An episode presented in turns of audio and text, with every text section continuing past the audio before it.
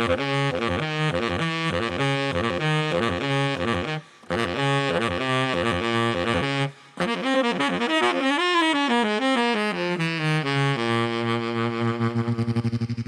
audycję Kind of Jazz zapraszają Jędrek Janicki, Szymer Stępnik i Mateusz Golami. Y, Dzisiaj y, za stołem realizatorskim Laura Janowska. Dziękujemy bardzo za pomoc przy y, realizacji audycji. Y, I dzisiaj będziemy omawiać płytę y, Pola Mouszyna, Motiana, w zależności od tego, jak. y, Znaczy, różnie ludzie czytają to nazwisko, bo to jest nazwisko armeńskie, ale też amerykańskie, więc może być Motian, może być Motion. I omawiamy płytę Psalm z 1982 roku. Tak, i tutaj możemy tylko dodać, że jeżeli chodzi o to nazwisko, to to wbrew pozorom nie ma takiego ogromnego znaczenia, bo sam artysta w wywiadzie przyznał Jazz Weekly chyba, że już tak się przyzwyczaił do tej wersji Motion, która teoretycznie jest niepoprawna, no bo to ormiańskie korzenie, tak jak powiedziałeś. Natomiast tak wiele osób już go nazywało Polem Motionem, że w sumie czemu nie? Swoją drogą zawsze zastanawiałem się, co czują piłkarze, których Dariusz Szpakowski przekręcał nazwiska. Miejmy nadzieję, że oni tego nie słyszą. No właśnie, i to jest y, płyta, y, jedna z, y, no chyba, y, y, znaczy dokładnie ósma płyta solowa Pola M- Mouszyna, ja będę mówił Mouszyn jednak, piąta nagrana dla prestiżowej monachijskiej wytwórni ECM, więc już muzyk z pewnym doświadczeniem tworzył tą płytę.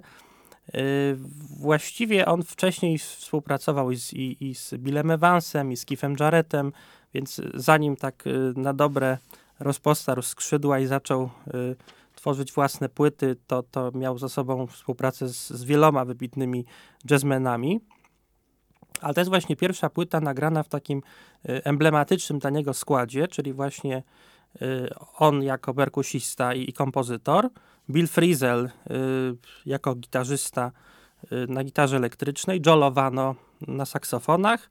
I to jest właściwie y, te, ten rdzeń tego składu, który potem przez wiele lat też nagrywał wspólnie płyty, ale tutaj jeszcze się pojawia y, Billy Drews y, też na saksofonach i Ed Schuller na, na kontrabasie i gitarze basowej. Więc... Ed Schuller w ogóle syn legendarnego, można powiedzieć, Gintera Schulera, e, propagatora muzyki jazzowej, tego, który wymyślił pojęcie third stream i w jakiś sposób też ten mariaż muzyki jazzowej z klasyczną rozpropagował. Mm, No, jakby ktoś chciał tego posłuchać, to nagrania takiego pianisty Johna Lewisa tutaj byśmy mogli polecić.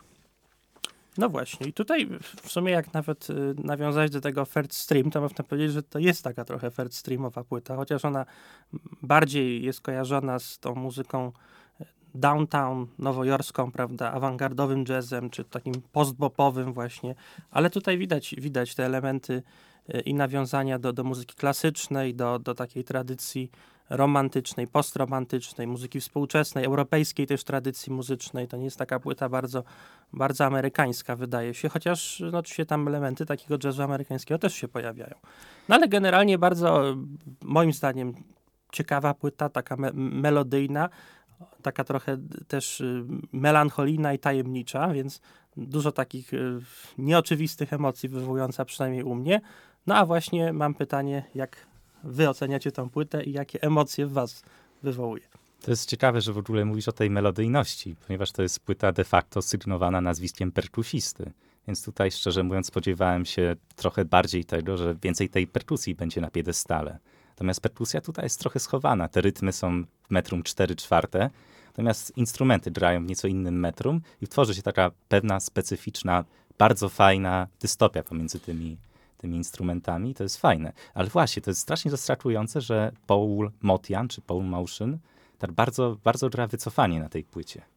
Tak, a to jest o tyle dziwne, że mm, to, co powiedziałeś, że ta perkusja, no perkusja trochę ze swojej definicji nie może być melodyjna, ale czasami jak w, w tę melodię może się zakradać, tak Oj, mi się Jędrzej, wydaje. nie zgodzę się, Ja absolutnie. wiem, to no już zazwyczaj tak bywa. powołajmy się chociażby na przykład zespołu Tool, gdzie perkusja wręcz gra melodię w tym zespole. No przykład zespołu Tool, no dobrze, tak, no zawsze aktualny, wiadomo. Natomiast y, zwróćcie uwagę, że to jak on grał w tym składzie legendarnym trio Billa Evansa, W ogóle tam jest genialna sekcja rytmiczna ze Scottem LaFaro i on tam rzeczywiście grał w taki sposób trochę bardziej melodyjny, czasami nawet improwizując na tej perkusji, delikatny, subtelny, natomiast tworząc też trochę melodii, nie tylko podkład, a tu się w pełni zgadzam z Szymonem, że to jest raczej takie granie, chociaż mi się bardzo podoba, to yy, w tle, mimo wszystko w tle i raczej robienie przestrzeni, no moim zdaniem dla Frizela, który dla mnie jest gwiazdą tej płyty.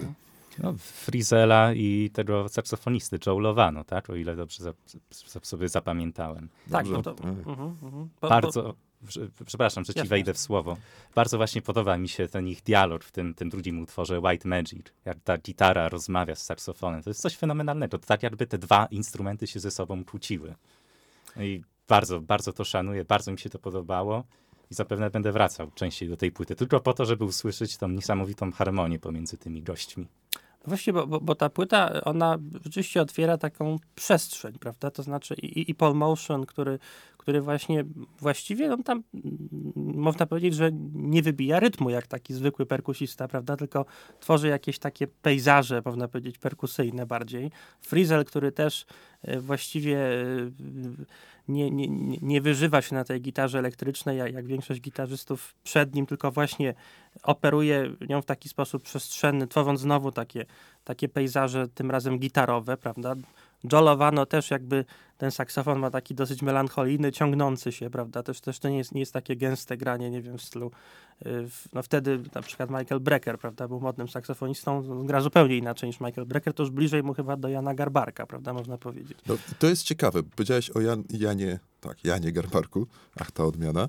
Natomiast y, powiem ci, że w partiach solowych Frizela i Bill Drews chyba też trochę na saksofonie Mhm, tutaj grał tak, na tej tak. płycie. Ja tam słyszę, pewnie zaraz mnie objedziecie za to, ale ja tam słyszę trochę komedy w tym wszystkim. To się po prostu zdarza w tych saksofonach z tego czasu Astigmatic. Mhm. Ten komeda się pojawia, nie wiem skąd, nie wiem w jaki sposób to przeniknęło do nich, może przypadkiem najprawdopodobniej. No ale to jest takie fascynujące, że taką nutkę tej słowiańskości w tej takiej muzyce typowo nowojorskiej, trzeba sobie powiedzieć szczerze, no też można odnaleźć. Mhm. Tak, tak, bo ona w, ogóle ta płyta wydaje się taka, y, no właśnie jeżeli chodzi o y, nastroje, bardzo nieamerykańska, prawda? Przynajmniej Mhm. w, w kontekście tego, co, co do tej pory ta muzyka, ten jazz amerykański oferował, prawda? Bo rzeczywiście ona jest melancholijna, nostalgiczna, taka refleksyjna mocno. Też y, to, to ktoś kiedyś ładnie pisał o tych kompozycjach Motiona, że one mają w sobie taką nutkę, taką mgłę jakby tajemnicy, prawda? Czy takiej, takiej jakby no, nieoczywistości, czy pewnej niepewności. No rzeczywiście to jest bardzo ciekawe w tej muzyce. Ona jest taka zagadkowa czasami nawet. I taka tu- tutaj, no też jakby być może jest taką jakąś transpozycją y, nowoczesną trochę muzyki też być może religijnej, prawda, bo tam też są takie, takie czasami przestrzenie, które jakby przywołują na myśl trochę jakiś chorał, prawda, czy jakąś muzykę taką, taką graną, graną w, w kościele, więc no, stąd może ten tytuł psalm, prawda, więc, więc rzeczywiście, no tak, tak, to jest, to jest, to jest y, taka płyta, która, która jest bardzo nie- nie- nietypowa w odniesieniu do tej kultury i, i, tradycji jazzu amerykańskiego, wydaje mi się. No ja tak szczerze mówiąc sobie spojrzałem na definicję słowa psalm, bo być może tak sobie pomyślałem, oznacza coś innego niż tylko jakiś tam śpiew religijny. Rzeczywiście jedną z definicji psalmu jest śpiew przy, przy akompaniamencie utworu, u, przepraszam, instrumentu strunowego. I trochę tutaj tak jest, prawda, że Bill Frisell tworzy ten akompaniament strunowy swoją Mhm. gitarą, a saksofon do tego gra, co jest fajne. Ale to Ale- Szymon, może im powiedz tylko, żebyśmy zdefiniowali ten psalm, jak my podczas spotkań bierzemy gitarę i śpiewamy jakiś utwór, to to też jest psalm? No, jeżeli brać pod uwagę tą starą definicję, o której powiedziałem, to tak, jak najbardziej. Czyli psalmujemy wtedy, tak? Tak, no, możemy Okej. w kościele śpiewać. No tak, tak, możemy próbować. W każdym razie jeszcze wrócę do tej gry Billa Frizela. Nie wiem, czy też odczuliście coś takiego jak ja, ale ja, słuchając po raz pierwszy tego albumu, nie patrząc zupełnie, kto tam gra, miałem wrażenie, że, że jest też syntezator. Że są tutaj klawisze, tak naprawdę to był Bill Frisell i jego różne przestery na gitarze, różne jego efekty. Na przykład chyba w tym pierwszym utworze tytułowym, zresztą Psalm, e, pojawiały się takie jakby skrzypce. Tutaj przecież nie ma skrzypiec na tym albumie. To jest tylko i wyłącznie Bill Frisell i jego gitara. Mhm, mhm. To w ogóle wstrząsająca kompozycja, naprawdę znakomita ten psalm. Jakby wszystko to, o czym, o czym powiedzieliście tak ładnie, się w niej ogniskuje. nie chcę powiedzieć, że reszta płyty jest niepotrzebna, bo to nie o to chodzi, ale ten psalm zawiera po prostu to wszystko, co najciekawsze tutaj. Ja takie wrażenie odniosłem i, i, i też mi się wydaje, że to jest utwór, który jakby wybija się ponad resztę na tej płycie i w ogóle się wybija trochę ponad lata 80. w jazzie, do których oczywiście nic nie mam, ale, ale ten psalm jest jakimś czymś takim rzeczywiście magicznym, czymś takim mocno się odróżniającym. Jak najbardziej się zgadzam. To też nie jest tak, że to jest płyta perfekcyjna, bo tu znalazł się taki utwór Mandeville bodajże. I tam ten fetysz Billa Frizela się zaczyna pojawiać, czyli ta muzyka country western. No mnie to zawsze fascynowało, że tak dobry gitarzysta takie raz na jakiś czas musi takie sobie gniotka zagrać co płytę. Mi się trochę skojarzył utwór Day Major Led Zeppelinu.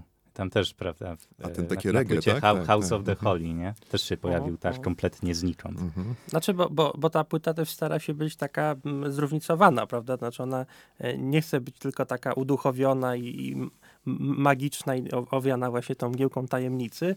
Pojawia się tam sporo takich utworów, właśnie na przykład ten White Magic jest taki dosyć no, skoczny, dziwaczny. No tak, Mateusz, no ale A przyznaj, Mandeville, no. no to jest taki, o, taka odskocznia zupełnie nie właściwie. pasuje ten utwór do całości tej płyty. No wiesz, no country western w ogóle nie pasuje do jazzu, więc no, trudno się spodziewać, żeby tu nagle pasowało.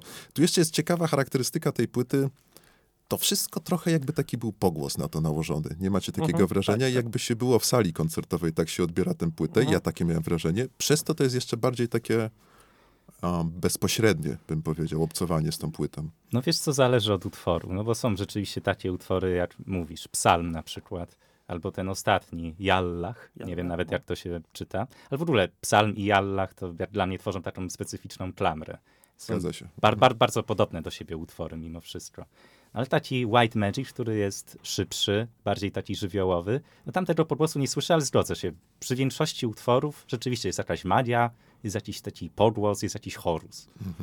Tak, a jest też te, te, te pogłosy, właśnie te przestrzenie, taka, taka rozlewność tej muzyki, pewna taka powolność też, to jest, to jest też cecha e, charakterystyczna tego ECM-owskiego brzmienia, prawda? Więc jakby ona też, ta płyta się dobrze wpisuje w tą filozofię Eichera, zresztą Manfreda Eichera, czyli, czyli założyciela wytwórni który zresztą y, ten, ten, s- tą swoją muzykę określa jako stopień powyżej ciszy, prawda? I to rzeczywiście coś jest na rzeczy. Ta płyta jest taka trochę stopień powyżej ciszy, wydaje się.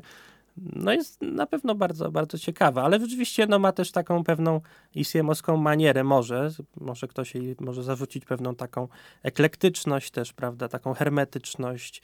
Może y, ona też nie jest taka, taka przystępna oczywiście, to, to jest dosyć trudna muzyka w sumie, taka no, wymagająca pewnie dużej wrażliwości od słuchacza I skupienia. i skupienia, Mhm. ale myślę, że, że warto, warto jednak e, się zagłębić w tą muzykę.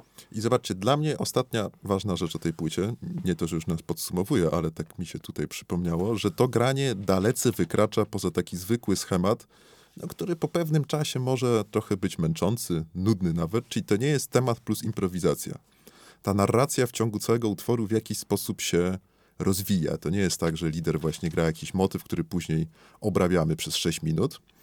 Natomiast tutaj to cały czas jest wciągające. To bardziej jakby się czytało książkę, ja mam wrażenie, te utwory, niż słuchało y, właśnie piosenek. No piosenek to w ogóle nie piosenek, ale jakichś kompozycji. Tak, Jędrzej, ale to nawiąże do tego, co mówiłeś, że ta płyta jest nierówna. Rzeczywiście, zgodzę się tutaj z tobą, że tutaj cały czas ta narracja jest rozwijana i to jest fajne, ale zdarzają się takie czarne owce, jak na przykład ten jamajkowy utwór Madeville, tak? Ta, tak on się zwał. Mandeville, Mandeville. tak, tak. Tak, Mhm. ale był też taki drugi Second Hand. Second Hand to z kolei dla mnie to popis tych wszystkich muzyków, też zupełnie bez żadnej struktury.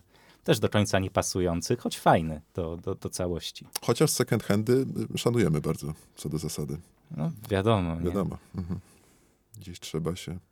No dobrze, Mateuszu, to jakie utwory tutaj proponujesz, żebyśmy zagrali? Jakie utwory? No właśnie staram się wybrać e, z tych lepszych, bo jak sami stwierdziliście, płyta jest trochę nierówna, więc wybrałem psalm tytułowy, ten, ten piękny utwór otwierający płytę i taki mój osobisty faworyt, czyli utwór Et- Etude, Etude który jest chyba piąty czy, czy szósty na tej płycie. Też właśnie taki popis e, solowy e, Billa Frizella i jakby też, też taka taka, no właśnie taki popis jego możliwości gitarowych i też tych wszystkich efektów, z których on korzysta i które, które dają takie niesamowite brzmienie jego gitarze i tym utworom, które gra. Tak, bo ten utwór to jest, o ile dobrze pamiętam, sama gitara de facto, tak? Sama gitara, tak, plus efekty oczywiście. Sama gitara i rzeczywiście to jest popis Frizela. W ogóle mało znana kompozycja, a szkoda. Natomiast wiecie, y, trochę słychać w tym wszystkim jednak tego Motiana i w tym też słychać tę płytę. Niby gra sam Frizel, a trochę jakbym w tle te wszystkie instrumenty mimo wszystko inne słychał. Niesamowite. To prawda. Tak fajnie powiedziałeś. O, dzięki. W takim razie zapraszamy do słuchania. I Dziękujemy dziękujemy bardzo. bardzo.